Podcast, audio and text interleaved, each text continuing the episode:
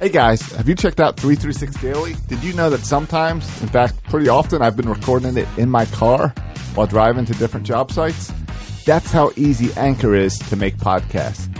With Anchor, you can record your podcast and edit your podcast and upload your podcast all in the Anchor app. And then it makes sure it goes out to iTunes and Spotify and wherever you need to put it. it they take care of everything distribution, they m- help you with advertising and getting in commercials. Check out the Anchor app. Go to the App Store and download the Anchor app for free or go to anchor.fm to check it out. Covering the Orioles the only way we know how, as fans. Section 336, the next generation of Baltimore sports talk.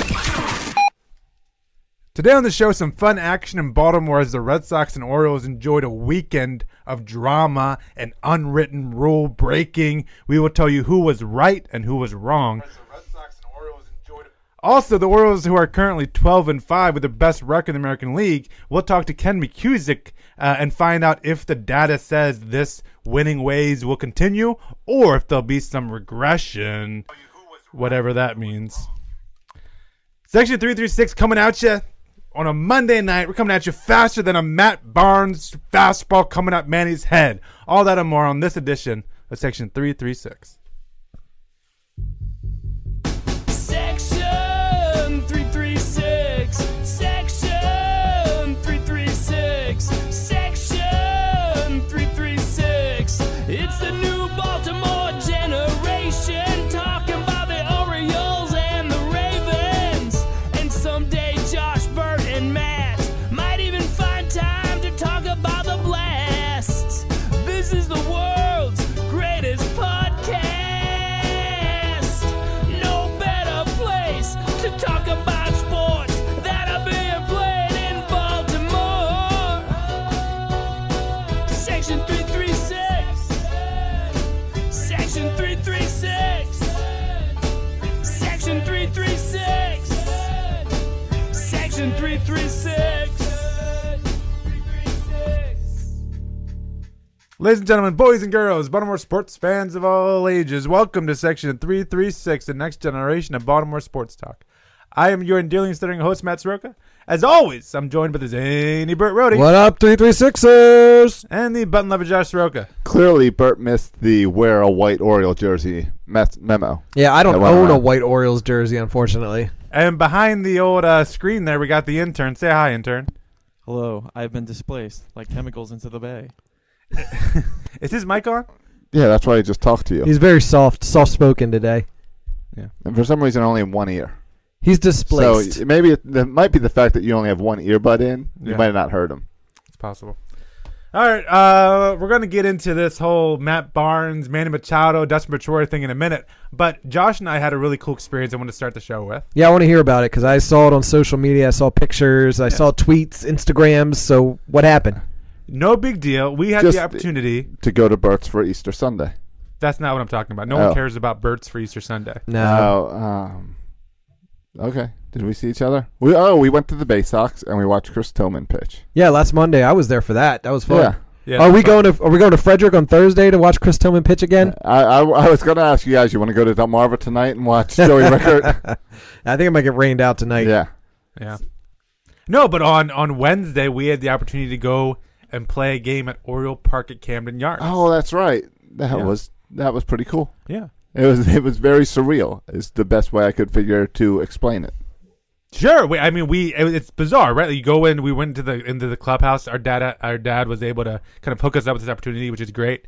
Uh, we went into the visitor clubhouse and we found a locker room with our name on it and our jersey. that's pretty cool. Uh, three Srokas, right? One for me, one for my, one for Josh, one for my our, our father. And then we got to do some cool stuff like throwing the bullpen. yeah. Well, and and see, our three lockers were right on one wall, and right next to our lockers were three other lockers for Al Bumbery, Joe Orsolak, and Chris Hoyles. Oh, your lockers were right next to each Yeah. other. In fact, I got changed right next to Joe Orsolak Yeah. getting changed. Yeah, drop, We drop- kind of got drop changed pants together. together. Yeah. there was no moon landing though, thank goodness. Did did they give you pants too? No. Oh, okay. No one actually dropped their pants. That's all I wanted to know about this whole experience. No, it is was- it did was- they give you pants? No, we got jerseys and a hat. That's cool.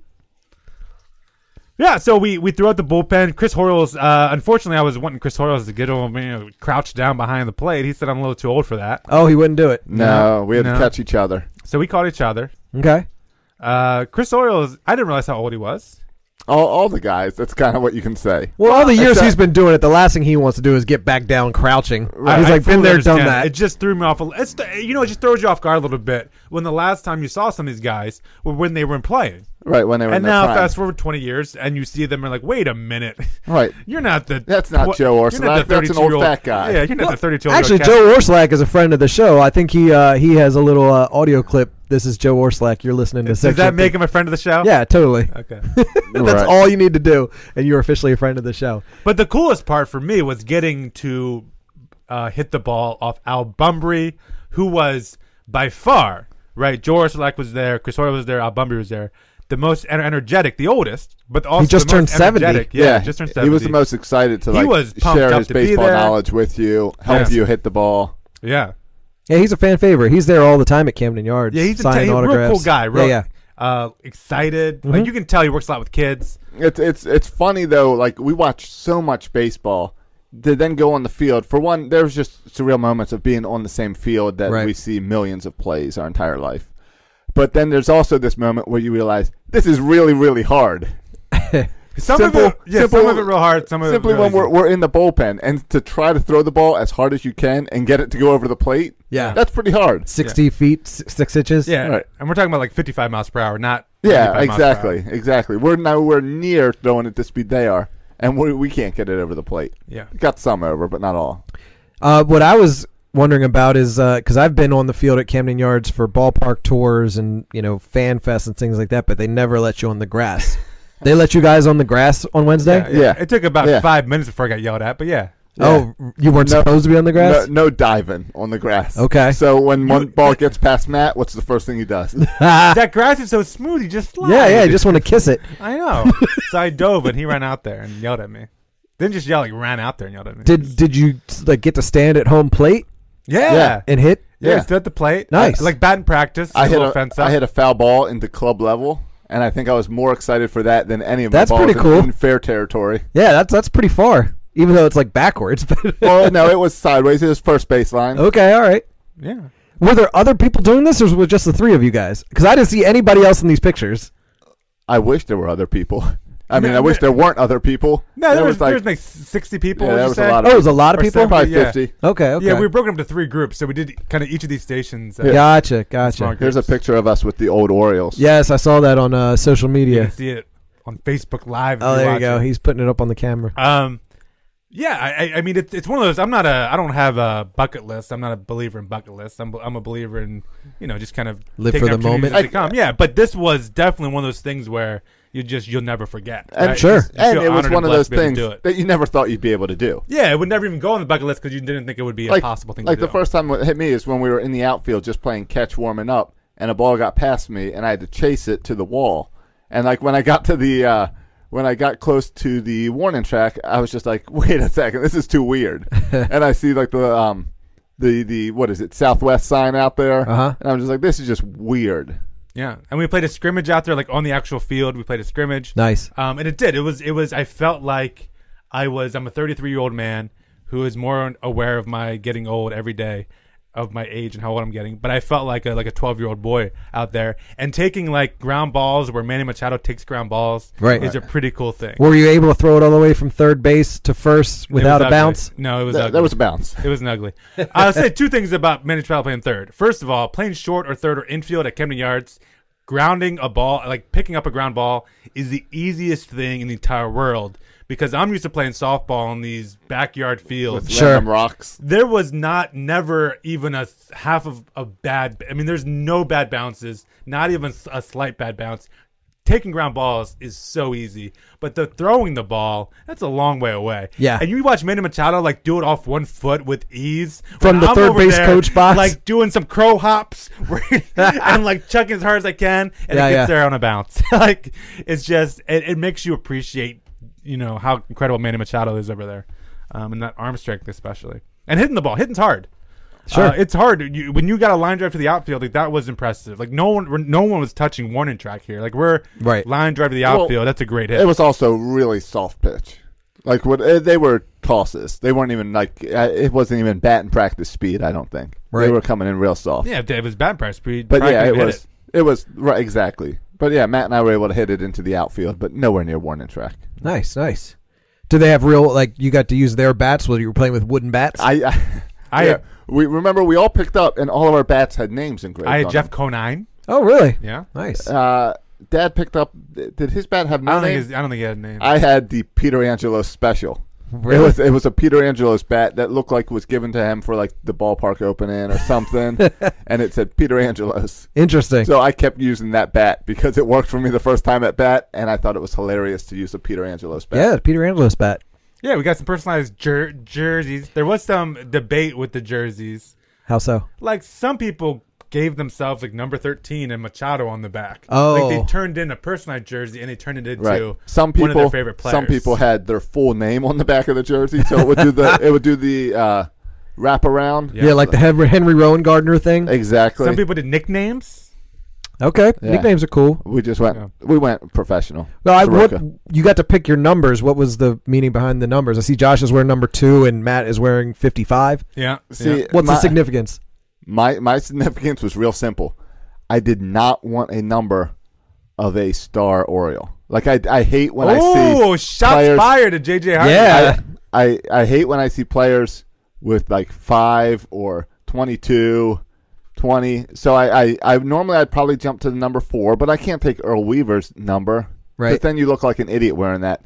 So then I said, well, give me two, and I forgot about J.J. Hardy and Brian Roberts. oh Brian Robbins was So- number He was one, one, right? yeah. yeah, he was number one. I just forgot about Hardy. There. Well, that's what I was gonna say. It's probably a, you you you're assuming it's a safe bet the Orioles are not going to retire JJ Hardy's number Exactly. I mean, Yeah, that- when he right. retires. Safe. right. So that's, What about that's Adam I don't Jones? have significance. Uh, and Matt, you have number fifty-five. Yeah, this goes back to high school. I, I mean, I was more into basketball, but this is always my number. Okay. Um, so I went with it, and like I, I f- I figured, like I am an Oriole player for the day. Like that's, that's what this is about. So I'm gonna embrace the whole experience and not do the Machado 13 thing. Sure, sure. But I'm gonna be a, a third baseman for the day. I can admire that. Yeah. Yeah, it's a it's a take home memory from the excellent day that you had. Absolutely. Does anybody want to know what number I would have picked? What number would you have picked, Bert? You're gonna tell me anyway, aren't you? I would, I would have had to pick between two. Uh, the number twenty seven is a, a number a go to number for me because that was my initiation number when I pledged a fraternity in college. So number twenty seven has significance, but I feel like the obvious choice would have been number three because I'm, Bill Ripken. No, I was gonna say because I'm, Oh. the- I'm the third, Albert Brody the third, so I Absolutely, yeah. should wear number three. That way, I, whenever my son gets around to getting a jersey, he can be number four. He could be four. Yeah, Absolutely. that'd be adorable. So it sounds like an awesome day. You had good weather. Yeah, it was good weather. It was. It was a Didn't little, rain? It was a little chilly, but once you get out there and start running around, it wasn't cold at all. Momentum kicks in. Like I was pretty sore. Just the like it next does day. for the We- we were pros. moving around. Yeah. yeah, yeah. Chris Jakubakis is the last Oriole to wear the number 55 Oh, nice. I remember that from name. 2011. Yeah. yeah, that was only six years ago. He uh, Put me Uh, on the bullpen bullpen. guy. Yeah, put me on that bullpen.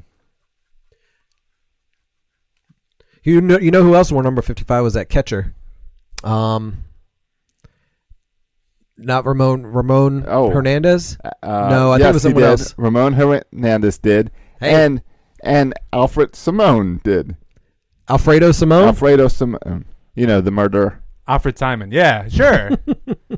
Had some good years at the Cardinals. Yeah, absolutely. So those guys all wore number 55 for the Orioles. so wait a minute. Fifty five was a jersey number you wore playing baseball in high school No, basketball. playing basketball. basketball. Yeah. I Now, don't- is that a number you picked, or just because that was what was available in your size? Yeah, I mean, it, it, that's how it started, right? In like JV, where the bigger numbers were for kind of the larger guys. Sure. So the point guards had like number five or number 10, and the big men always had like 55. 45 and 50 and 55. Yeah. Gotcha, gotcha. So I just, uh, yeah. So it was, and so it's been, it's been kind of my, my lucky numbers. Like when I took the, the praxis test to decide if I became a teacher, like I said at Ducks number 55, and it was like a sign, like, okay, I'm good. That's I'm gonna a sign. pass. And you, you know, those numbers just come up again and again throughout my life. Double Brooks Robinson, you could argue. Maybe. oh, look, Chris Josh White's is up to good, bat Chris right now on Robinson. TV. Oh, no, wait, that's JJ Hardy. Same jersey, Same, same batting stance. same batting ability, pr- pretty much the way JJ Hardy plays. now. I, I got some nice hits. Of course, that ball was coming in soft. Uh, all right, we got about. Um, we're going to talk to Ken McCusick at the top of the hour at eight o'clock. Mr. Film Study. Um, I, I don't know if I want to get into the whole Manny Machado beanball because I want to give us enough time to really get into it. All right. So should we hold off this conversation till after Ken? How about how about instead we talk about something going on really good that we've had a we had a good week of pitching. yeah. Well, an interesting week of pitching because everyone with Gosman seemed to seemed to pitch like out of their shoes. I was gonna say minus Kevin Gallsman, but yeah, Yeah, if you were to told me, so the record's twelve and five, right? And so if you were to lay out scenarios, hey, hey Matt, we got the best record in the AL East, Yep. right? We're twelve and five. We got actually the best record in the American League. And you were to say, okay, what needs to happen? Ask me at the beginning of the season, what needs to happen for me to get to that twelve and five record? I would have told you a couple things has to happen. First of all, we got to rely on our bats, right? Like we need between uh, those three, four, and five hitters, Machado, Davis, and Trumbo. Like they need to carry us. They need to be hitting dongs left and right. They need their, their offense needs to kind of hop on their back. Um, well, so far, right, Manny Machado is batting about 200. Um, Chris Davis has been fine, but only has three home runs. Trumbo Mark has Trumbo one. has one home run batting 220. So those three, that was four a, hitters. That was an opening day home run. I mean, it was a walk off opening day. It was Right. like one we needed. right, but since then he's done nothing. Right. So I would have told Man- you Mancini to get to is leading the team. Yeah. with five. Right. So if you- if you're going to have the best record in the American League, I would have said you have to just out homer everybody. right. But no, they haven't. So I said, okay, fine, okay, fine, okay, fine. If we're going to have the best record and we're not doing it with our ho- home runs from our three, four, and five guys, then the guy who needs to step up and be our ace is Kevin Gossman. So Kevin, Right. if we're 12 and four or 12 and five, Kevin Gossman must be pitching out of his mind. What does Sure. he have like five wins already? Yeah, Is he pitching like every He's other a game? big contributor. to Those twelve wins. yeah. Right? Isn't that what we would say? You sure? Um, right now, Kevin Gossman has an ERA of seven and a half. Yeah, Right, he's those are lost- Obaldo numbers. He's pitched in five games. He's one and two. He's given up. Tw- get this. He's pitched 24 innings in five games, giving up 20 runs in Yikes. 24 innings. Yeah, what's up with him? So I, I, I have no idea. Yeah, me neither. I, am a concerned because y- you know what the whole the most concerning about the Kevin Gossman thing is. What's up? Um, I saw quotes from Buck Showalter, and they said he's healthy. Um, his stuff looks good. Like like what we're saying, everything looks fine. And to me, that's more concerning because if, Right, everything, what's wrong? if everything's good and he can't pitch, then Yeah, yeah. I would rather like okay, maybe he just like has a hamstring issue, he'll get better. No, like he's completely healthy. Yeah. and he just isn't good. Right. Like that's concerning. It yeah, is. I mean, even when Bud Norris had that great season, then he fell off. It was because he had the flu, and then everyone was like, "Okay, he had the flu." Right. And then he Where's I- Kevin Gosman's flu? and then the flu ended and he still was terrible. yeah, that's true. That's true. And and the problem and Gosman ha- having one bad game in Cincinnati, we can be like, okay, that sucks, but something's up. But to have two back to back bad starts is not what we expected from Gosman this year. We keep talking about him needing to make this step. He's taking steps back this he's, year. He's been he's been really bad. So again, if you were to tell me we're going to be twelve, offense hasn't happened, pitching uh, Gossman hasn't happened. So my question goes back to this, and this I'm going to ask Ken McCusick, but let's talk about it now. How in the world are the Orioles twelve and five right now? Yeah, Well, Wade Miley and Ubaldo Jimenez. have Well, had a couple good Do starts. you, kn- do you know who's leading the team in strikeouts? Wade Miley. It's Wade Miley. Yeah. Wade Miley has more We had strikeouts. 11 strikeouts in one game uh, the other day. Right. I mean, Dylan Bundy's right behind him. Dylan Bundy has three wins. Dylan Bundy's got the lower ERA at 137. And he's pitching out of his mind. But Wade Miley's under two. I mean, it's it's ridiculous. It's not what we would have predicted. Is this just, you know, they're hot in April? There's no chance Wade Miley and Ubaldo Jimenez make this stretch out the entire season. I don't no know. chance. There was a lot of talk that something was wrong with Wade Miley last year. That that he came over in July, right? yeah. So there was a lot of talk that he wasn't healthy when we got him, and a lot of something's bugging him. That, that this is the healthy Wade Miley is what we're Right. seeing now. Because right now it's a completely different person on the mound than we watched the end of last season. Right. Okay. Yeah. I mean, fine. But Wade Miley is also he's not he's not a he's not a rookie, right? He's he's 30 years old. He's Yeah. been in the league a long time. He has an ERA over four, so it's not Right. like oh he was awesome, had a bad year last year, now he's awesome again. He has enough of a track record to say there is no way he's going to keep this up. He's going to regress. He's going to be worse. Enjoy the ride while it lasts. But Sure. There's no way he's going to end this year with an ERA over four probably. Yeah. That's just how it is. I hope not. Uh, but At best if- case scenario, he has a high three area, which is fine. I'll take a high three area with, with Wade Miley, but he's not going to be a top of the rotation pitcher like this. And and they're also doing this with. I'm sure Ken's going to point out a hundred times when he gets on the phone. They're going with this with a team that's built not for defense, an outfield especially that's not built for defense. That's built for That's dongs. built for dongs, Yeah, and the dongs aren't coming, but the pitching is. yeah. The for me, and the Wade Miley stuff won't continue. Obaldo Jimenez, I think, has been quintessential. Obaldo Jimenez, terrible and awesome, depending on the start, right? Sure. Love Obaldo for that, um, and hate him too, depending on the day. Um, but the guy that's been, and we mentioned two starts too. I want to throw this out there before I get to what I really want to talk about. A start by Alec Asher, a start by J- Jason Aquino. Yep. Yep. um, which I think tell us nothing, but they're encouraging. I I mean, the, the thing is about these starts. Is I mean- pe- people get all excited about them, but pe- we see that people, other teams do this to the Orioles all the time. Someone comes up and make a first start. No one's seen this guy before. The pitcher's successful for one start, maybe two starts. Then they drop off the Right, cliff. it's like the Yankees. We want to face Sabathia every time, not some random rookie. exactly right. Yeah. Um, so I'm not excited about. I like Jason Aquino a lot. I'm not really excited about Alex Asher. I'm not even No. that excited about But you Jason do- Aquino. But, you do have to take something in there and say they beat AL East teams. Yes. They're, pi- they pitch better than Kevin Gosman.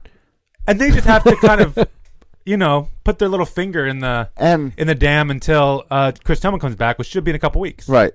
And Alqui- Aquino, we at least talked about during the preseason about maybe a maybe a option for this fifth role. Yeah. But they weren't leading guys. Uh, Alec Asher wasn't even on the team. Yeah, it's encouraging they pitched well. It is. Yeah. Um, but the, the the real story, and I think, all right, can I throw out a hot take to you? Oh, boy. throw out a hot take that there's a thing called re- recency bias. That when something happens more recent, you're biased to think that thing's better, right? Of course. It's like Right. right now, Trey Mancini, we think is the best hitter on the Orioles, And it's also- recency bias, which is and really true. MVP. Yeah. It's Rookie of also the why, year. we, as soon as Kevin Gosman starts to struggle, we say, "Oh, he sucks. He's another Trade Nick him. Arrieta," because Right. that's what we're used to in Baltimore. Right. So let me throw out with that in mind. Let me throw out this hot take and see if you think I'm insane Okay. or if I'm just being off the rails, recency bias, insane. I would argue, and no one would have said this at the beginning of the year, but right now I would say Manny Machado, Manny Machado winning the MVP. There's a better chance than Manny Machado winning the MVP. There's a better chance that Dylan Bundy wins the Cy Young than that Manny Machado wins the MVP. Is that insane saying that? Uh, at, at, at this moment, if you're just going by stats from the first three weeks of baseball, there's a better chance of Wade Miley than than Manny Machado winning MVP. Right, I mean- but, but I'm saying we know Manny Machado is going to get better. You're saying- but my thing is we know Wade Miley will get worse. Yeah, I- but what I've seen from Dylan Bundy to me Yes. has been the most impressive thing all season, and I'm start. I've been reserving like trying to get. hy- I tried my best not to get hyped about Dylan Bundy because of his history. Right. But I'm starting to. I'm sorry. I can't help myself anymore. He he- he just is dominating and good hitting teams too, like Boston. I want to He's believe. dominating them, No, I agree. and I'm all on board now. The Dylan Bundy train. If, if you're talking end of season awards, is there also Trey Mancini could be in the talk for Rookie of the Year see- if he continues this? Right, but Trey, Trey Mancini, I have no No confidence. No confidence With that he will Dylan continue Bundy, this. you're saying you've got his the stuff's confidence. that good. Wade Miley is not going to continue it. Uh, Trey Mancini's not going to continue it, but Dylan Bundy has the stuff to continue. Now, is it like a one percent chance? Yeah, but Manny Machado, what's he? I don't know, a two percent chance of winning MVP. Yeah. Uh, so I just think it's it's just interesting how all that to say Dylan Bundy's been really impressive and he's to me is the takeaway of the first you know part of the season is how impressive he's been. It's not just I'm saying it. Even the nerds say it. The just baseball watchers say it. Everyone says, "Hey, this Dylan Bundy's a pretty special kid." Absolutely. It's exciting. This is also the uh, first time this season that we get to struggle through trying to watch an Oriole game while doing the uh, the podcast. We haven't had this yet this season, so um, So if there's any If it's- lulls in if the there's a conversation, it's because we're looking at the Right. television. it might be something where like tonight where the Orioles just tied up the score one one, and suddenly the show comes to a screeching halt, which is a good transition time. You guys ready? Yeah. You used to call me on my cell phone. Late night when you need my love. Call me on my cell phone. Section 36 is excited to be joined once again by Ken McCusick, Mr. Film Study. Ken, welcome to the show. How's it going, Matt? Good man, and I'm excited. This is the first time I think we've gotten on to talk about O- Orioles baseball, and we're not experts, Josh and Bert and I. In fact, Josh hates the sabermetrics. Oh yeah, totally. Hate 'em. Um, I, I, I, I don't hate them, but I don't feel intelligent enough to talk about them in a, in a meaningful way. So, and we know our listeners out there are into the sabermetrics. You I'm gotta- in. I'm into woozle wuzzle. we got to appease the the, the the the kiddos. So, kind of excited to hear about your opinions, kind of on the Orioles' success, looking at it from a sabermetric side. Yeah. Um, well, frankly, they're doing it with smoke and mirrors right now to Uh-oh. go uh, 12 and 5 with what they've done. Um, y- you look at a few things, but one of the most basic measures is just looking at runs scored and runs against and seeing what their record should be with that. And you'll often hear that referred to as the Pythagorean record. And the reason is it uses, uh, you know, it uses the run scored and runs allowed, squares both those, and and and tries to determine how, how what percentage of games they should have won. And the Orioles' Pythagorean record is nine and eight. Their actual record, of course, is twelve and five, which is a, an astounding three games better already at this point. So that's that's unusual. Can I, can, but but Um, Ken, can I stop you right there and make an argument of why that happens? Sure. And tell me, this is like uh, my simplistic mind just watching the Orioles. Could that have something to do with the fact that we have people like Ubaldo Jimenez, who one night out is great and gives up, you know, no runs or one run, and the next time out he gives up ten runs, Right, how which does- is going to hurt that how run can scored, sabermetrics run handle allowed that? numbers. Well, that's what you're talking about is certainly the more efficient way to arrange your runs. If you could give them all up Right. on one night, you obviously could win all but one of your games in the extreme case. Um, but uh, but yeah, you you you do better if your overall team can overcome some horrible Obaldo or or Gosman starts. Now we have to really talk about. Oh, that's oh, that's, Um, oh stop! Can I completely forgot when I said Ubaldo? Oh my gosh, stop! Don't talk about it. Yeah. So anyway, th- th- that's not the only thing about the team that is Okay. is built the wrong way. I'm going to say this. Now, when I say the wrong way, the Orioles of my youth had 18 straight winning seasons. I don't know. Some of you have heard this before because I've I've soapboxed about this occasionally, but they had 18 straight winning seasons.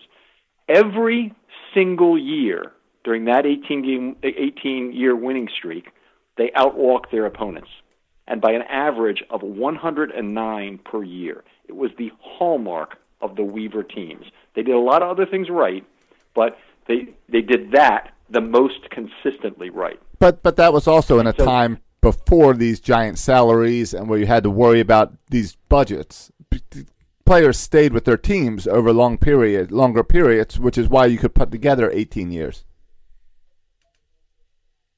Um, it's it's part of it. I mean, part of it was the philosophy of the team and the ability to win in that ballpark that they had. It was a pitcher's park. You needed to get on base by other ways other than singles because it it was a hard hard park to get singles in. Um, but it was a real it was a decent home run park and it was a decent park for walks because hey, you can walk anywhere, right? Right. but uh, uh, it, it, that was the way that they found to win in that environment. And I don't think it. I mean, they did it over 18 years. They did it with a lot of different players. In fact, there's, I don't think there's any player who was there for that entire time. There wasn't any. Um, so you, you, there was still roster transition. It- Maybe you're right that it wasn't quite at the same rate. And you're right that organizational decisions can last decades in terms of what players you sign, and you kind of have to live with them. So, for example, the signing of Boog Powell occurred for the first time somewhere somewhere in the early '60s, and you know they kept him for 13 years. And you know Mark Belanger, you know, that had a similar kind of a a lifespan with the Orioles organization.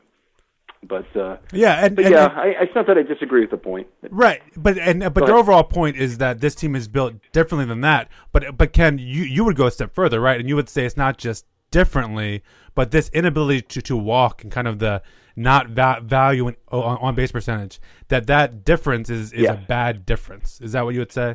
Yeah, it's a it's a horrible difference. I mean, the early '80s on base plus slugging came along. Okay, so we so we added for some reason slugging on base together when the two things are very dissimilar. Um, they're they're not. First of all, on base percentage includes the outs not used. Okay, slugging percentage is is a measure of you know how how far can you move people around the bases, and also has a indexing to it that doesn't make sense. Like a double is not worth twice what a single is worth, and a triple is not worth three times. Sure. Um, it just it, it it doesn't make sense when you look at it that way, and you know the, the the the thing that's lost in there is the value of the walk primarily because batting average is reflecting, of course, in slugging and on base, but but it's the walk that is only measured in on base and valued less that is lost that is lost in that process. And so the Orioles of today, we'll just look at it. They are right now um, not in a bad place, eighth in the AL with a seven ten. So that's not terrible, but you break that down, they're sixth in slugging at 416, and they're 11th in on base percentage at 2.4. Right, and that's how the team's built, right? To, to That- slug, not to get on base. Right, just slug not to get on base, and that's the wrong way to do it. If you had your choice, you'd be sixth in on base and eleventh in slugging if you could do it that way. Um, and it- I don't want to get caught up in the idea that the ballpark somehow favors slugging. Well, ballpark does favor the home run, but ballparks that favor the home run also really magnify the value of the walk for obvious reasons. So, you know, it's it's a place where they should be trying to build an on-base percentage team, and they are just not doing it. They have failed every attempt to do it. Right. We're gonna get to some of that a little bit later. Sure, but Go ahead. uh, again, Ken, though the argument against that would be is, and I can't argue stats with you, but I can argue record, right? And since 2012, uh, or two, uh, or after 2012, 2013, the Orioles have had, you know, as everyone knows, the, the best record in the AL. Uh, you you throw out the on base percentage, I would throw at you wins. How do you account for the Orioles being so good, even though they fail to get on base? Well, the, the biggest asset for the Orioles during that time by far is Buck Showalter. Is that he's been able to manage a pitching staff and a bullpen, and we need to realize as fans that the pitching has really been what's what's carried this team, and not the um, offense. The offense was slightly below average last year. You know, it's it's a more below average offense this year, um, but it's it's a uh, it's a team that's that's you know, despite the mediocrity of ERA last year at 4.47, that's a hell of an ERA pitching in Camden Yards, and more importantly, pitching the AL East as a whole, where you have to spend so many games pitching in Boston, pitching in New York, which are extreme hitters' parks as well. Yeah, that's a weird, Ken, an intriguing take that the Orioles' strength is actually their pitching, uh, which I think most of us just you know assume the strength is their offensive home runs, and yeah, they have a strong bullpen, but we kind of win overall despite our pitching. But you're saying the pitching, and I assume you're including starting pitching in that, has been the things that I thing that certainly have am allowed us this to win. year. Well, this year, absolutely, sir, certainly, yeah, no doubt about that. It's also weird, Ken, that you are very much a stats guy, but then you come back to the reason for the success being Buck Showalter. Is there any way that you know how to, or how can we even begin to quantify what Bo- Buck Showalter means to this team? How could is there a way to put a stat on this with Buck Showalter? Yeah, that's that's a really good that's a really good question, and and it's I think you know one of the places you look at is how many Pythagorean wins did they pick up, and this team with plus three in Pythagorean wins, some due to the composition of the team, but most of it I think is due to Showalter. Yeah, yeah. Um, okay, I want I want to hear your thoughts, Ken, on the Orioles defense because all right, you touched on on base percentage. The Orioles defense they've been running a lot of Trey Mancini in the outfield, Mark Trumbo. Trumbo in the outfield. Um, one could argue even Seth Smith and Hun- Hunsu Kim are not the best outfielders. Um, can you talk a little bit about the Orioles defense and and uh, your thoughts on it?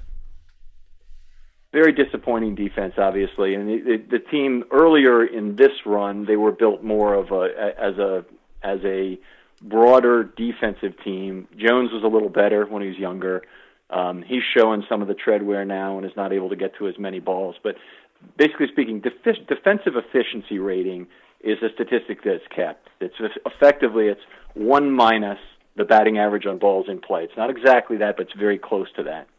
So when I'm quoting batting average balls in play, it takes out the home runs and it takes out the strikeouts, obviously, and just the balls that are actually in play on the field somewhere, what percentage are dropping in for hits. Right. And the Orioles, before the second Cincinnati game, remember that's when the great pitching streak started, But before the second Cincinnati game, the Orioles had allowed a 354 batting average against um, on balls in plays, on balls in play. And the uh, since then they've dropped that to 313 for the year, which is a more normal number but still high, and uh, and is still 12th in the AL at this point. Uh, but they were last in Major League Baseball at 354. So uh, you know, just to give you an idea of, of you know what was wrong, a lot of that is is corner outfield defense. It's the it's the guys out there not getting the balls, and that's the hallmark of poor defensive efficiency is that your outfielders can't cover nearly as much ground. It's very rarely a function of the infielders, which is a little weird. But you know, if you get ground balls, they they typically get converted at, at a at a similar rate or a much more similar rate than outfield than balls in the outfield do. Yeah, but I would imagine that that So, ba- uh, that bad bip also has to do with a lot of other factors, like just luck, right? Just luck on where the batter hits the ball, right? Isn't that part part, part of that number as well? Yes, but that would tend to even out. And if you look at defensive efficiency rating across all teams, you'll see it, you, you, there's definitely a very strong correlation. Who you think are the strong defensive teams, they d- they don't allow the nearly as many balls to fall in. And generally, it's who are the fast defensive outfields. And you know, I was very critical of Mark Tr- uh, the Mark Trumbo re-signing. I didn't think it was a good move. And um, you know, you, when you look at who he is, he's as bad a player as you can be, and have an 850 on base. Uh, sorry, OPS. Right. And it's because he's got this inverse OPS thing where his slugging's higher, much higher than his on base percentage is, as a contribution to that. So it overvalues him. And then beyond that, you toss in his defense, and, and he's a millstone out there. He's one of the worst, you know, defensive outfielders in the game. Yeah, we all know he's So bad. one thing, yeah, go ahead. right? So, so one thing you can do to kind of fix that is to not let Trumbo play the outfield. He can be a full-time DH. Well, that would be okay on a lot of teams who they can kind of rotate their DH among players who play different positions, give a catcher a day off, you know, give a first baseman a day off. Not on this team. You know, they got four guys who need to be DHing, and you can't DH all of them. So Trumbo's presence is, is hurting the Oriole offense to a greater degree than it would another team. So you know they've got Mancini, they've got Kim, they've got um, Seth Smith. You know, uh, just a bunch of guys who really need to be playing DH and aren't. Yeah. Hey Ken, do you think that this team? It, I'm trying to you know figure out how much like certainly there's a value for being really good at hitting the baseball and hitting home runs even if you aren't great defensively. Do you think the team would be better if Mark Trumbo was not on the team at all and Craig Gentry was your everyday right fielder? Do you think the Orioles would be better with that as Craig Gentry everyday right fielder and Mark Trumbo off the team? I don't. I don't think that much of Craig Gentry. I don't think necessarily that. I do think they could have spent the thirty-seven and a half million dollars a lot better, Okay. and and gotten somebody else who could help the team a lot more. Um, you know, you're- you're asking me. It's that's that's a difficult question. You know, if if if that defensive value is enough, I w- I probably wouldn't say that, but I do think they could have spent the money better. Because, because it does come down to how much do you value Trumbo being able to hit the home run versus if he hits if he helps you score. Right now he's kind of in a slump, but if he helps you score one or two runs that night, is he really going to hurt you that much in the field? Because the chances are, in order for him to hurt you, a ball has to come to him. The ball has to get past him for it to really make the same negative impact that the positive impact of a home run or a double would make. Right, relative to what the what the standard expectation would be for that player. So it's really the difference between his 850 OPS and the league's, you know, 700 or 710 OPS, whatever it is. Is that difference the kind of difference he'll allow on defense? And it, and it could well be. I mean, if you look at last year in the WAR stats, and I've seen, I know you guys probably don't really like WAR, but you've you've seen it quoted, and uh, Mark Trumbo's offensive WAR is decent. It's not fantastic, but his defensive WAR is so bad. He's one of the worst defensive players in the league that he really, really, you know, erases most of his offensive value. So uh, the, the stat, I'd, other stat I'd give you, Josh, just to, to point that out is Mark Trumbo caught 11 of 19 of the easiest balls that Statcast classifies. okay, that, I forget if they're Type One or Type A balls, but what are the, whatever the easiest classification is, he he caught the he had the lowest percentage caught of any outfielder in baseball. Yeah, that's bad. And you know, those are the ones that you should you just should get to, and and you know he he didn't. And if Sure. that's an extra, you know, seven or eight hits in a year, then that's that's not insignificant you know, as a subtraction from his own offensive. Right, except it's seven or eight singles, which you can hopefully balance out by what he does offensively. I, I don't. I don't think you typically assume that for an outfielder. I think you'd assume it's it's seven or eight of a of a variety of hits. If it Hmm. was an infielder, I'd say yeah, you're right. It's probably singles.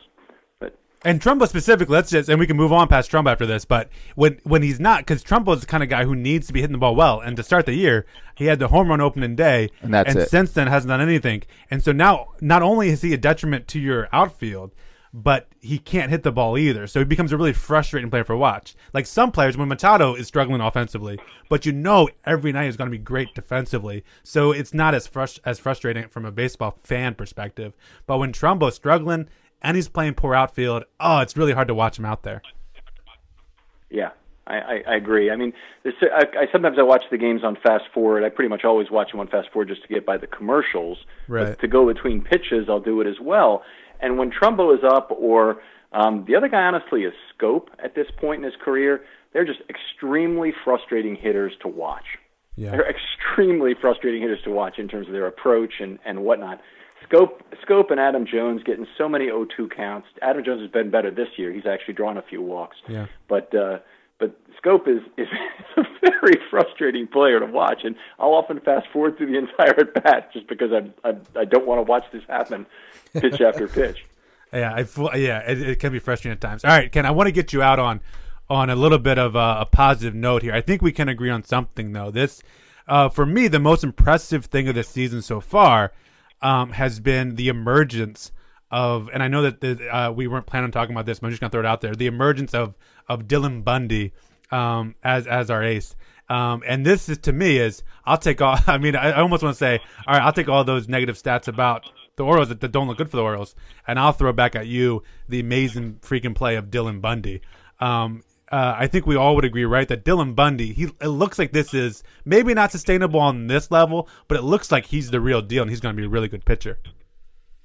Yeah, I I agree. I mean, it, he, he appears to be a top of rotation starter, and it's one of these things where the improvement year over year can be explained rationally. So it's not just like Wade Miley that all of a sudden the light went on and he's pitching at another level, and you're kind of waiting for the other shoe to drop Yep.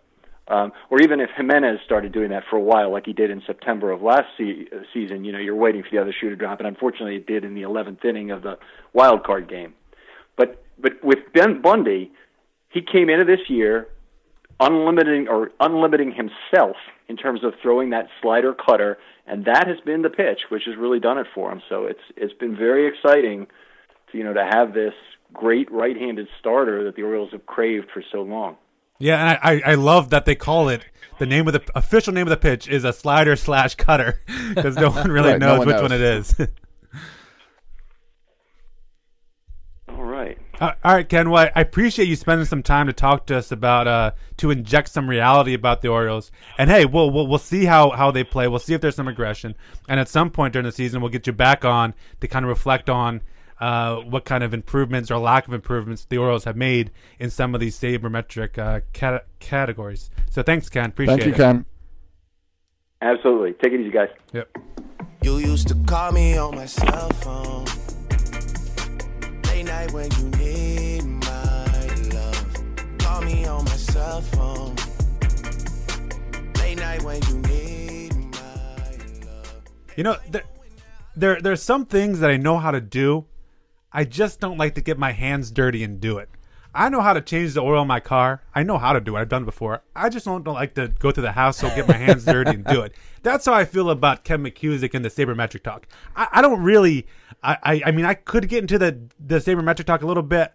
I just don't want to get my hands dirty, so I'll let someone who knows more about than I do co- come in here and talk to us about the sabermetric. Well, and, stats. and it's also I hate looking at the sabermetrics with the Orioles when we've got five years now of them disproving the sabermetrics year after year after year. So it's I Defying the odds. I get that they're there, but they're wrong every year. So keep keep telling me they're right.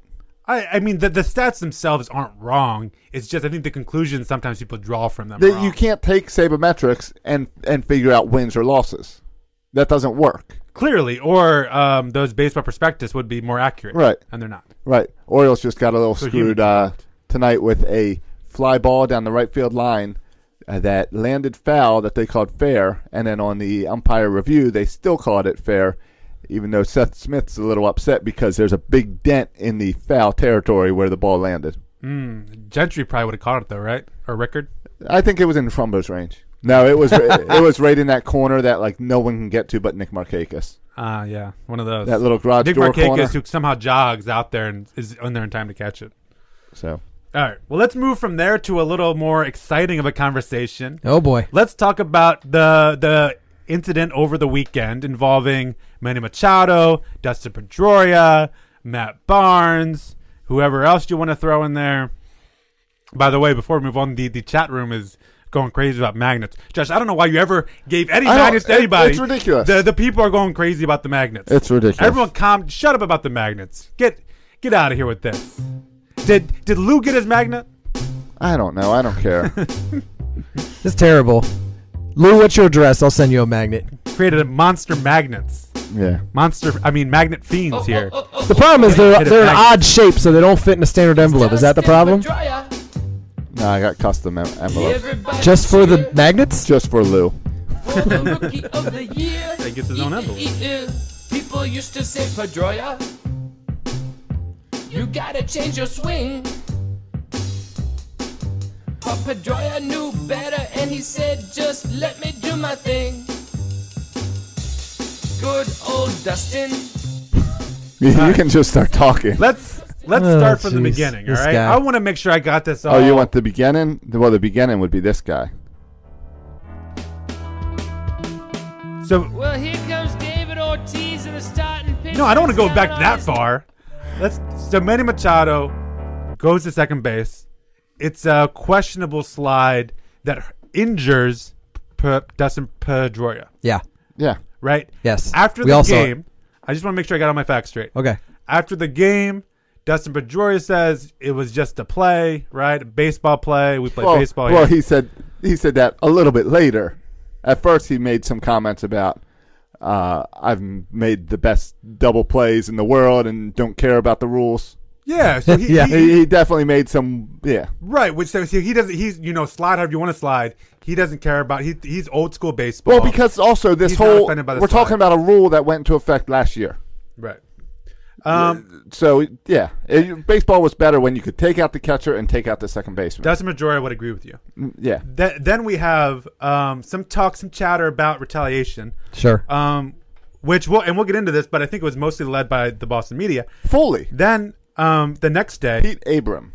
The, the, the next day, yeah, I want to get to him in a second. The next day, nothing happened. Never heard of right? him. That happened on Friday. On Saturday, nothing happened. Right, because it, because they had their knuckleballer out there, and because it was a, a close game, And you they always wanted wait to till the win. last game of the series. Right, and Sunday, it's a blowout. Last game of the series. Yeah. Eduardo, Eduardo Rodriguez is pitching, and Eduardo, Eduardo Rodriguez throws three, Three. or four balls. Three- three times at the balls knees. At the knees. and Can't he- get 'em. He can't get him.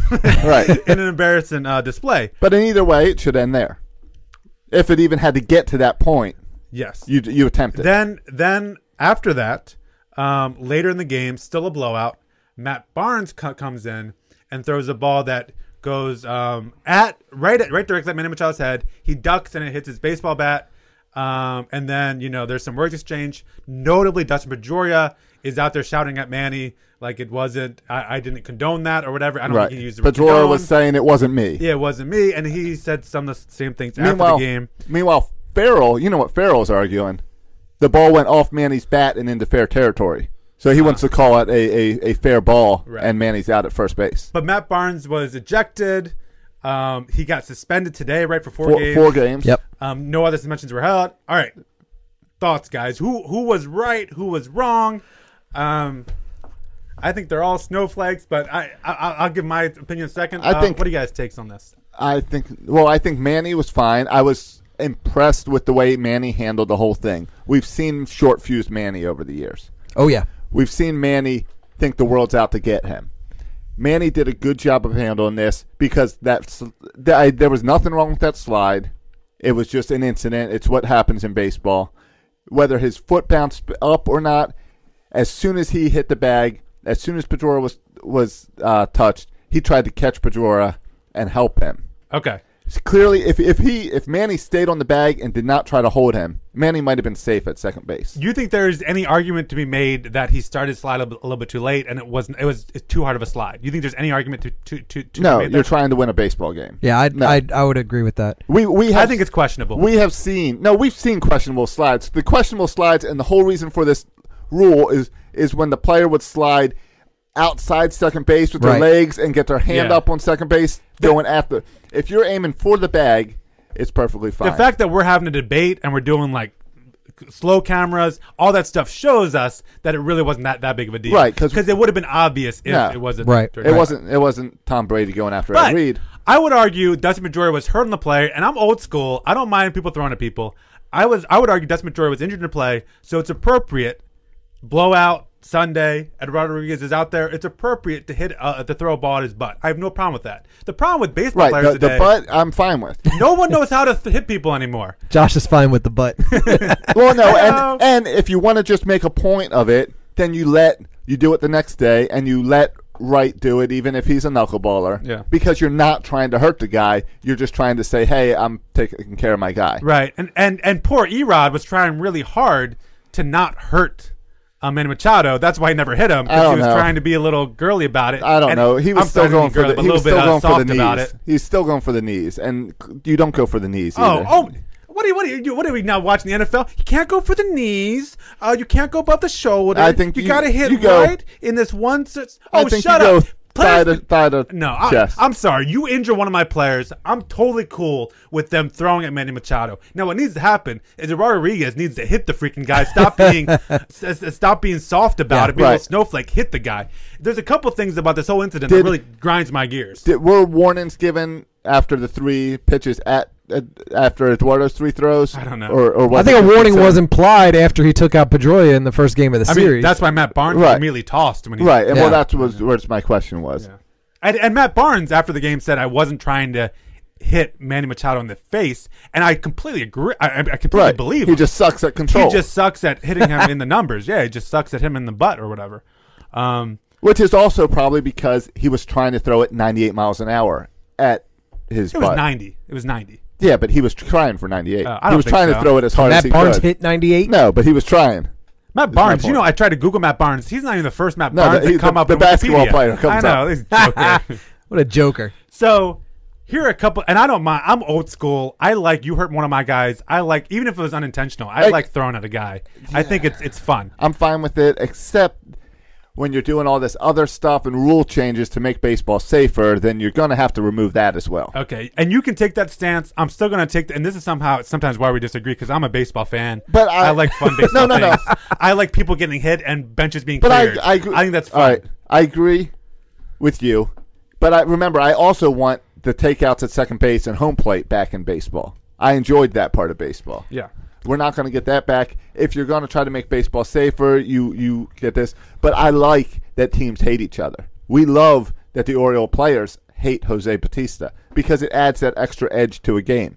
If if Manny Ma- if Well, and just if the- Matt Barnes did hit Manny Machado on the head, those benches were clearing. That's the bench clear and brawl is one of the best things in all of baseball. It's a I'm lot. sorry, of, it's it's a lot awesome. of fun. As long as your Bert, I guys know don't you get agree with hurt, me this, it's right? fun. Don't you appreciate a good bench clear Yeah, I and brawl? could, I, I I could appreciate that. I just keep going back to if if the the shoe was on the other foot, we would all be screaming for Pedroia's head if he slid and took out Manny Machado and he missed two games didn't or this- more. didn't this I just happen- everybody's crying about how Manny didn't do it on purpose, and that's fine. Uh, but put the shoe on the other foot. happened, yeah. Oh yeah, we would be just as livid as the Red Sox fans and Red Sox media. That's are. what I'm saying. Absolutely. So so you can't be you can't have it both ways. But we had this. We had this just what two years ago with Jonathan Scope. Uh, wasn't that the red? Yeah, he playing it with the Red Sox, and um, I'm losing the player, but one of the guys slid into second base and took out Jonathan Scope. That was just two years ago. yeah. yeah, Yeah, I it think, happens, I, I think but- it's fine. It's part of baseball. It happens, and I think it's part of baseball. But don't to- get all holier than thou saying you should never throw at his head. That's just that's just what you All right. don't do. Yeah. Yeah, we would be saying the same things. Throw at Pedroia's head if he Yeah. took out Manny Machado. And no one threw it anyone's. right. It was an accident. The guy threw through his head. Nobody wants to th- So- end a guy's life. So 2015, Pablo Sandoval slides into second base and takes out Jonathan Scope. oh, he's surprised. I'm surprised he can still walk. Later that game, Ubaldo Jimenez barrels into him. throws at Sandoval and hits him. and uh, Obato gets thrown out Yeah, of the game. Obaldo That's Jimenez, how you deal with it. You with deal all with it the at the control moment. problems, Obaldo Jimenez can still hit a guy in the butt. Well, I remember that because I seem to remember Pablo Sandoval like laughing it off and walking to Yeah. first base. Like Right. yeah, I saw that and then coming. it's done. And then it's done. And plus, a guy like him can take a, a, a shot off the back or the butt, and he won't feel it. Yeah. Um, can I talk We about a couple? just get absorbed. oh, and, and and one other thing before I get to this, two things that really grind my gears. Um, More things? there's two things that really tick me off. Okay. Um, but the the other this is not one that ticks me off. But it's just I think weird and annoying. Um, like I saw uh, Jason La Lockenfora? Lacora uh, Lafor- Lockenfora? La- yeah, is that how you say his JLC? name? Yeah, I guess Yeah. I really don't know. He's But the Boston media guy. well, he was he was tweeting out about um how how the Orioles should throw at Mookie Betts, and I'm okay with that because he is a He's the guy who kills the Orioles. he, he's a football. He's he, he he actually works on CBS. He does football media, but he's just a baseball fan. uh, He's not. right. A, he's not a baseball not a media guy. He's not No. like all these If Red you follow Sox him, you media follow guys. him because you. Does he have a press pass at Camden Yards? No, Okay. no. Uh, but there are for Boston media guys like what's his name, Josh, Pete Abram. who are actually saying like, well, now Boston has to retaliate. That's a job of a fan maybe to say, but Boston media should never be promoting that retaliation. No. Well, Even the- though I think it's okay, you, uh, the me- that should never come from the media. Well, and part of That's that is ugly. also as much as we like Eric, we do have to acknowledge that as much that Barstool Sports is not real media. Oh, They're was just he as Barstool us. Sports? He is not Barstool, but some of those Boston media Oh, people pushing yeah. it were Barstool Sports. He, They're- Barstool they're- Sports they're- is they're like us. Jason Lacampaca. Yeah. It's the same thing. They're not real Yeah, they're reporters. fans, right? Yeah, they're fans. But Pete Abram, I believe, is the Boston Herald. yeah, like he's legit. So But that's- what? But that's what's the pathetic. problem with the media saying? Who are they saying it to? Why? Why? Why do you have a problem with The that? Boston Globe is Pete Abram. like report. A Why? single Why middle. should? Why can't a media guy tweet that? What's He- What's he's on the harm in clock. that? He's, it's his job to just be objective. But who's he influencing? Are the players listening to him? Are John Farrell going to listen to what Pete Abrams has to say? Yeah, the player. He's totally involved with the I players. He think he's a little talks with the irresponsible players. as a reporter. Yeah. I mean, if if I don't know. in our shoes, it would be like uh, Rakubako and um, going out and talking about how the Orioles need to hit, Right. And then they're going down to the dugouts and talking to the players and asking the appropriate questions. Do, like, do you think guys Buck gonna- you scrolls guys gonna- Rock's Twitter feed? No, I think but the players hear about it I think the players hear about it. Yeah, I, and I don't think I think our organization's a little because different. Matt Barnes didn't have team approval to do what he did throw at Manny's head. That What was if- Apparently, that's going you're wrong. right. Yeah. And and I know that the players read about it because Zach Britton talked with Steve Molesky of uh, or Dan Connolly of Baltimore baseball, and and players from other teams are talking about Zach Britton's quotes. So other team, other players, we see it here where where a reporter will say something negative about Adam Jones on Twitter, and he'll jump on there. The players see what the reporters say. Yeah, I thought that Uh, was weird and, and not appropriate. The two things though that really bother me about the whole thing. We haven't gotten to the two things that really bother me. All right, Um, we mentioned this briefly at the opening, but the comments by Dustin Pedroia really they were the most out of all this stuff. That was the most upsetting for me. All the comments about Dustin Pedroia. you mean praising him? How about Dow? This is just part of baseball. Yeah, About that's how good. Um, about how um, the other opponent should not have hit Manny Machado. All that stuff really ticked me off. We have been since since the retirement of some of these players like Mark Teixeira and Alex Rodriguez, um, and and now Jose Batista kind of sucks at baseball. We we are We need- starving we for need someone villains. to hate. You're asking for I villains. thought this was a perfect opportunity to start hating Dustin Pedroia. Right. I never really liked him. No, right? I never did either. I never. I'd call him Dustin Petty because he's small and petty, and Dustin I think- Pedroia I- I Petty think- short for You can that. fit him in your pocket. yeah, I never really liked him. After this incident, I like him more. Yeah, I know. that pisses me off. I Right, want to hate you're right. him. Yeah. That ticks me off. The other thing that ticks me off, I'm sick of this too. Is text messages. After every incident, let me text him and say, I- "Are you okay, I did- buddy? I did- Are you okay? Am I the only one? Am I the only I'm one sorry, that, I'm that saw sorry, that I slid. and said, "Why Please does keep- why does Dustin Pedroia have Manny Machado's cell phone number? Like, do all the players have each other's cell phone numbers? Even if you could get it, what is this? Right. texting Maybe they have the same apologizing? agent. This is Orioles. This is Boston. You hate each other. You don't text apologies to each other. Oh man. Oh, text. I'm sorry. Right. You're Want to supposed- get out to dinner later? No, instead you instead Manny goes back to the locker. He finds the video, makes a GIF, and sends the GIF of him taking out Pedroia. Yeah, now Boy. they're, they're probably playing Words with Friends as we speak. It, it makes me sick. Stop with the text messaging each other. That's, that's what I'm talking about. These soft snowflakes. Uh, You know what? We gotta There's text probably each having other. Dumb and Young in the in the clubhouse. So you got you're Thanks. probably the, along the same line of thinking of you hate it when after a professional football game the players from opposing benches come out and hug each I- other oh, and hate trade it. jerseys Hate it. and pray s- together in the middle Take of the field. selfies. Yeah. right, right. This is why I'm. They're going- supposed to hate each other. They don't hate each other. Yeah. It's just the fans hate each Yeah, other. we want to go back to the Roberto Alomar spit in their face. Yeah. baseball players. The- Well, he's- except Alomar spits into umpires. yeah, I, I know, I know. and everyone hates the umpires. right. We can all agree there. the NBA to me, the playoffs. I know we're not, we don't ever cover NBA, but one Thankfully. of the best things about the NBA is, especially this year in the playoffs, there's been a lot of trash talk between players through the media. Like they use the media to trash talk other players, Right. Which is great. I want to see more of that. You wanna I see wanna more- less apologized texting And more, guns brought into the locker room. not, not guns in the locker room, but more bashing on, on, on the media, saying how Dustin Bajor is small and you can fit him in his pocket, your pocket. Give me a break. if he was really sorry, though, he would have called him. Like nobody, a, apolo- a text apology doesn't mean anything.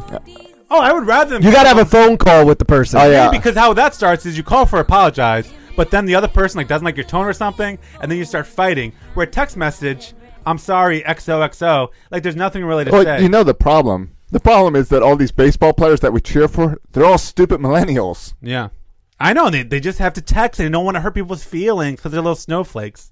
Makes me sick. Uh, next, they'll be asking for magnets and whining. I know. All right, I got enough. Of, we talk enough about that. All right, I'm I got done with Mm-hmm. that a, I got a topic. question for you. Yeah. If you go- A little negative note. So far in this season, what's it been? Twenty games, twenty-one games, Yeah. something like that. Who's the biggest disappointment so far? Kevin Gausman or Mark Trumbo?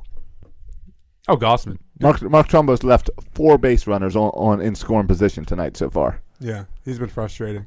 Um, Dylan Bundy by far has been the biggest That's- pleasant surprise. Yeah. Number two, we would say what Trey Mancini Yeah, it's- maybe. Uh, yeah, I got to be Trey Mancini, a guy that I really didn't think was going to be on this team, especially not this far into the season. Uh, other arguments you can make for most surprising start, Wade Miley certainly has to be there. Sure. Wade Miley is probably a bigger surprise than Dylan Bundy. Dylan Bundy's the most exciting, but the fact that Wade, the way Wade Miley's pitching, that's the surprise. I haven't been You, Like you've been holding out, thinking, seven walks in five. I know he threw that a one hitter during a game, but he had seven walks in five innings. Like, I uh, like a, you're gonna lose me eleven there. strikeouts. yeah. I mean, his strike his strikeout ratio is great. I mean, the ERA under two. I mean, but it was the Cincinnati Reds, right? That he struck out 11 times. Sure, sure. Yeah, I've been I've been more impressed with him. But another guy that's been really impressive though, um, and this how concerned are you guys? What's the concern radar out with Zach Britton?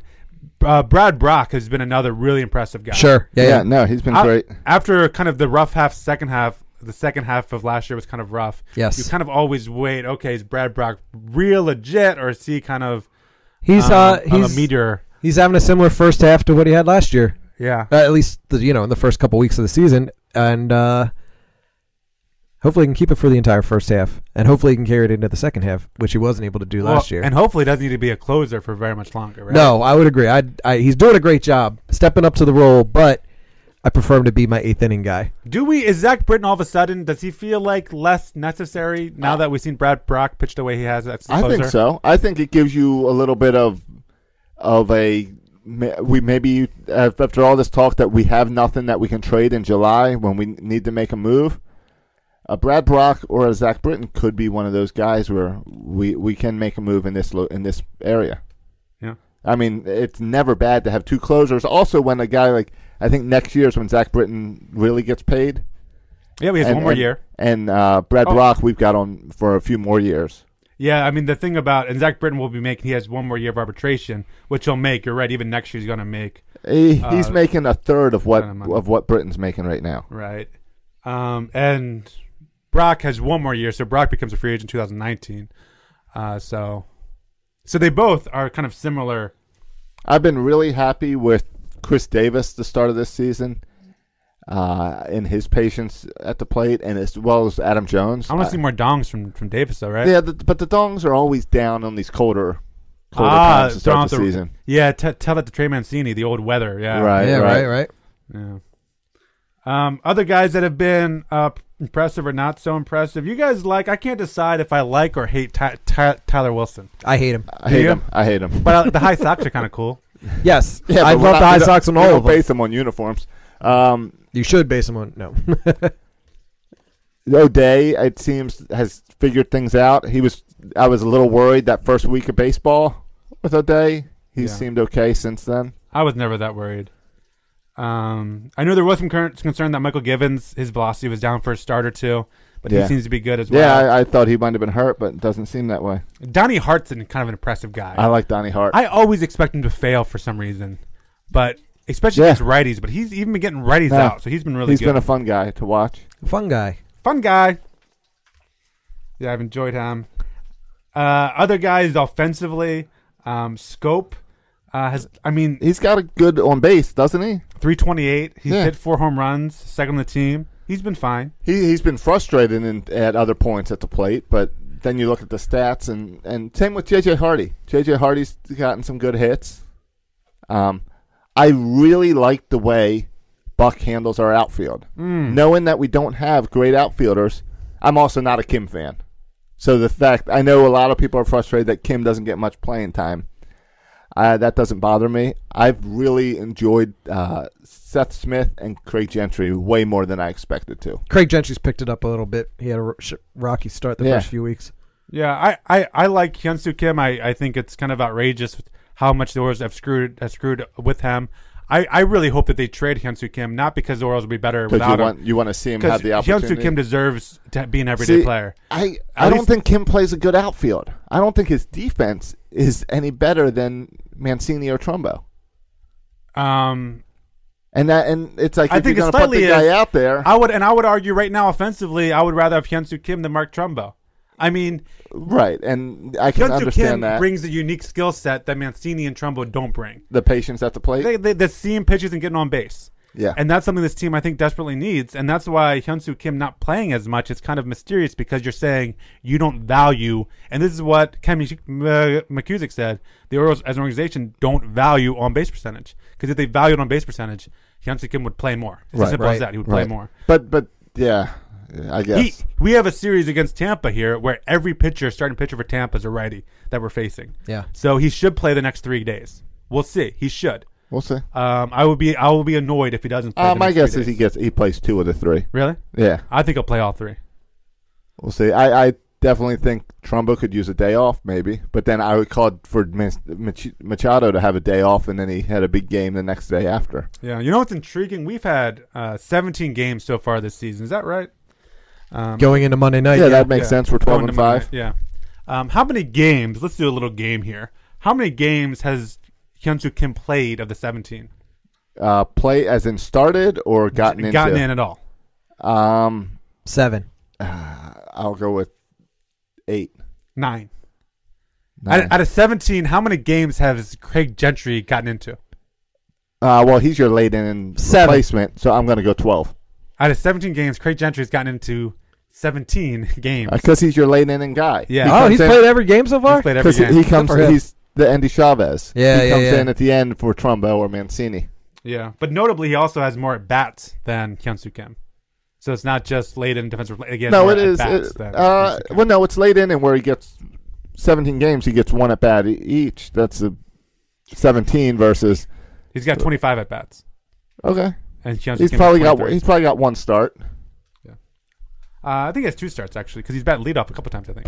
But um, with Joey Rickard coming back, does Trey Mancini go, or does Oh yeah, like Uh. something happens, Yeah, or I think they can do something sneaky with the fifth starter again because you don't need a fifth starter till May second. Yeah, but it, So at maybe some you point they could- got to make a decision. Yeah, yeah. I So mean, who goes when Rick, Rickard or does Rickard when you not look come at back? when you look at the numbers, right? I think I think you wait for Rickard to get hot. Except Rickard again, Rickard uh, is a guy you put in in like a gentry role and late inning. yeah, the guy Can- everyone will first I mean- say is Gentry, but No, I like he's played in 17 games, so that tells me Buck is not Buck no, values him. No, your little sheet over there would say Kim, but I don't know how that works. Can we send Kim down? No, we've been because over this last we went year. over that last year. Yes, it's impossible. You can't. Or was that just a first year thing? No, Josh, you can't. He has to be DFA'd. We're not even having this conversation. Then No, there's then no is way it, Kim is it leaves. time to DFA Kim? oh my We're not gosh. using them. Listeners, Josh has not expressed the views or opinions of Section We're not 56 using them. podcast. Why wouldn't you put Trumbo and Mancini in the outfield? Well, you would and never- then in the seventh inning, you put Gentry and Rickard in there, and you get your late in defensive replacements. Well- What's, what Kim's not being used. Yeah, so well, if you really feel that way, then if you're the Orioles, you play Kim every day. He's going to put up incredible numbers because he's just a really good baseball player, and then you trade him when all his numbers are up. So I guess that's the one option. Uh, you're not going to let him go, but that's why s- Kim- like people all right. have said maybe Kim is due to be traded because All right, I the got an Orioles idea. just don't like him. The Orioles don't like good baseball players good on base. Maybe, maybe you're onto something. Yeah, I know. Maybe we're trading Trey Mancini. We have no position for him. We're showing him off. We're giving him lots of playing time. He hit five dongs. How Let- would- Let's uh, Josh- open up your open up your uh, your trade books. How would you feel if the Orioles traded Trey Mancini? Uh, what do Friend you- of the show? What are you bringing in? He is a friend of the show. I don't know about Joe Orsolak, Yeah. but Trey Mancini's a friend of the show. we it's it was it was our idea that got him in the outfield. Yeah, I text him and say, "Sorry to see you go. Glad we got a real player for you." Oh, No, that's not what I would say. Ouch. I hope Trey Mancini is going to. Is, is, I mean, I don't. listen to this podcast. I, I don't He's know. called in I for the don't. last time. I don't like when the Orioles trade anyone on the twenty-five man because I like our guys. I mean, you know, it, it's who knows, but clearly you got to do something. And Buck loves Joey Rickard. What? No, I know who goes away. It's Ryan Flaherty, no, who That's would, Who's ridiculous. the backup infielder? Trey Mancini, and Chris Davis can play the corners. Second Trumbo short. can play the corners. Second and short. Short, you move Manny to short. Second. Third. we had w- uh, we have had Steve Pierce play second base. We have had what's that guy that we couldn't find a position for? Pedro Alvarez. No, no, he was uh, kind of an outfielder at DH. We brought him up a few years ago. Betamete. No, Wilson not Betamete. Betamete. We've had, but I forgot you get about to him. my point that we've had bad second basemen. I don't know if they if Betamete actually. No, we had uh, we had a, a guy who we couldn't find a position for. He sucked at the outfield, but he had a good bat, Right. and we played him like one game at second base. Yeah. I remember because he caught a ball like jumping up. and I was surprised. And you think that's a good plan for success for the Orioles?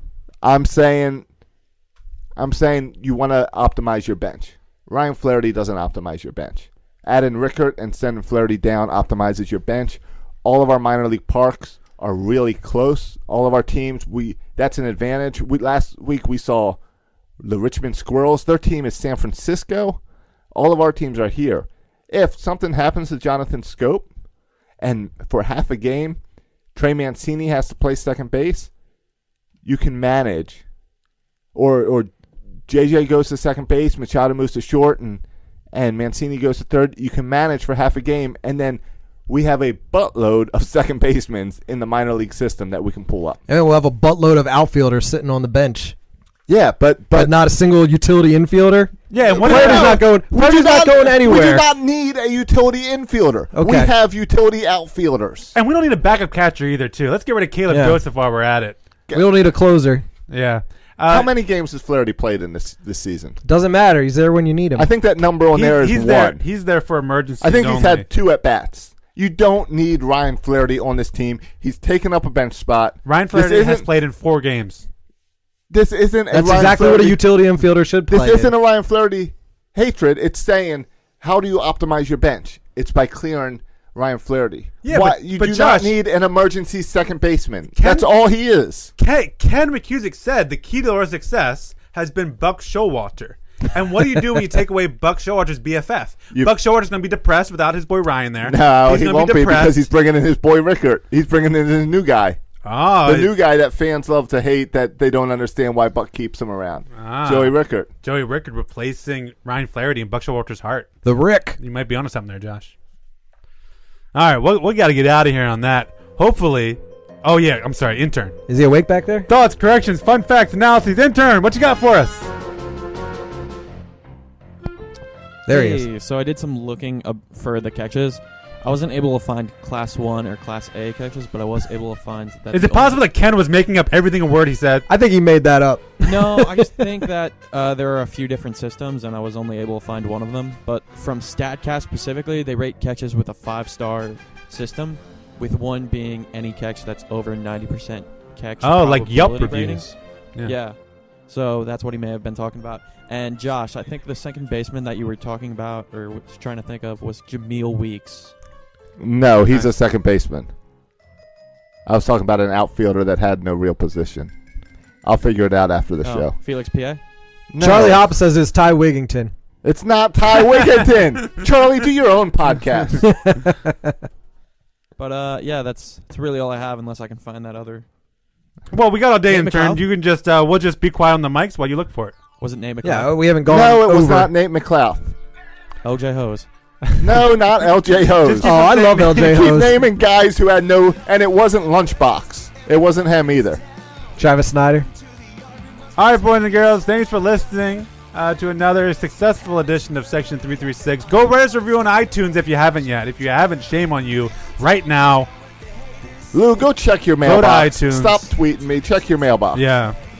The next person who, who tweets at us for a magnet, I'm going to come to your house and steal a magnet. I I'm think not you- going to give you a magnet. I'm going to come to your house and steal a magnet. You've gotten to him, Lou. Mission accomplished. In his head, who does Josh hate more right now, the intern or Lou? Intern, intern. I don't know. It'd be it's gonna pretty take a steep. lot to pass the intern. Uh, you can follow us on Instagram and on Twitter at Section 336 Show. You can follow me on Twitter at Section 336. You can follow Bert. You At Bert Rohde. can follow Josh. At Josh Soroka. And of course, you can follow the world's worst intern. At WW Intern, possibly Robert Andino. No, he was a second baseman. Thanks for listening, boys. and girls. Cesar's Torres. And as always, go O's.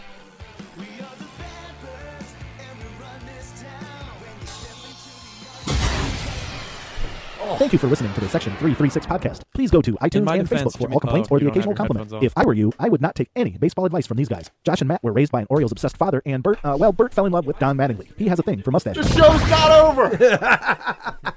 now it's clear.